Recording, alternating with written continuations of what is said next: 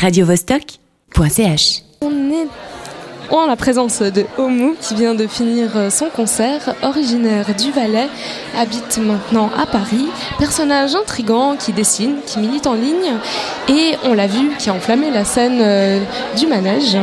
Euh, comment tu as apprécié ton concert euh, ce soir? Dis-nous tout.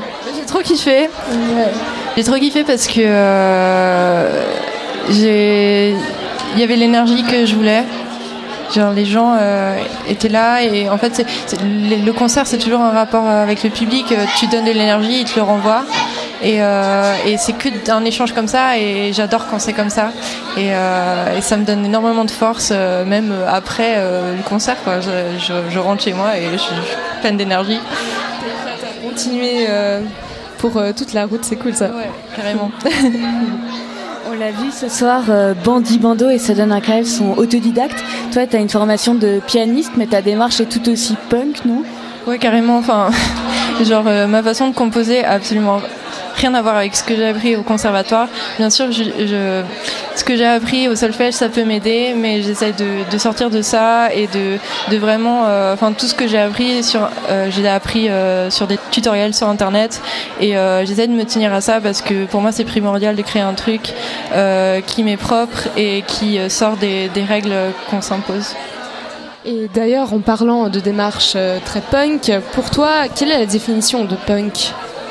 Euh, la définition de punk, ça n'a rien à voir avec euh, No Future ou bien euh, les choses que qu'on peut qu'on peut voir sur internet. C'est pour moi euh, être punk euh, en 2019, c'est être bienveillant envers les autres, envers soi-même, parce que on vit dans un monde qui est extrêmement violent et la chose la plus radicale qu'on peut faire, c'est d'être bienveillant en fait.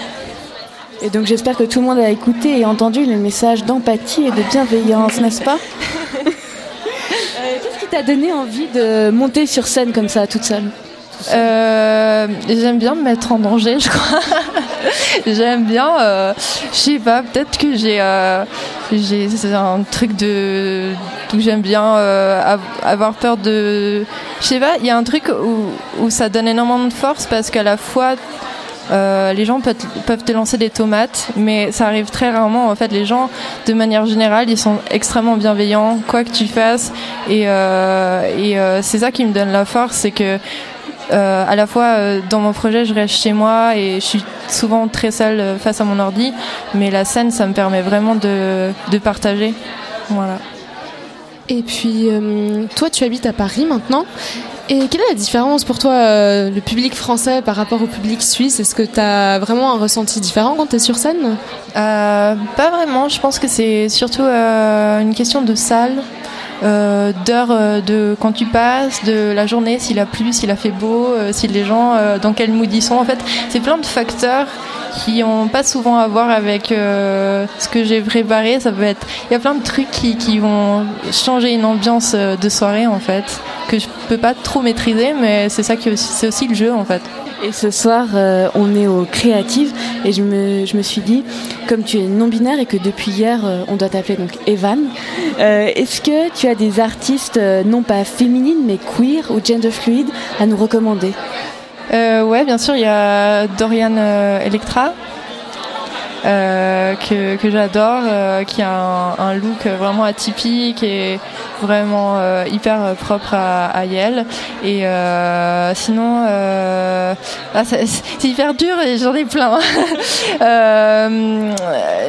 En fait, je suis surtout des activistes sur Instagram. Il y a euh, euh, ah mais mon dieu, je vais pas- je vais jamais retrouver les noms. Je suis désolée. Genre, euh, mais en tout cas, il y a plein plein d'activistes sur Instagram qui sont incroyables et euh, et il suffit de mettre l'hashtag non-binary et vous trouvez des perles.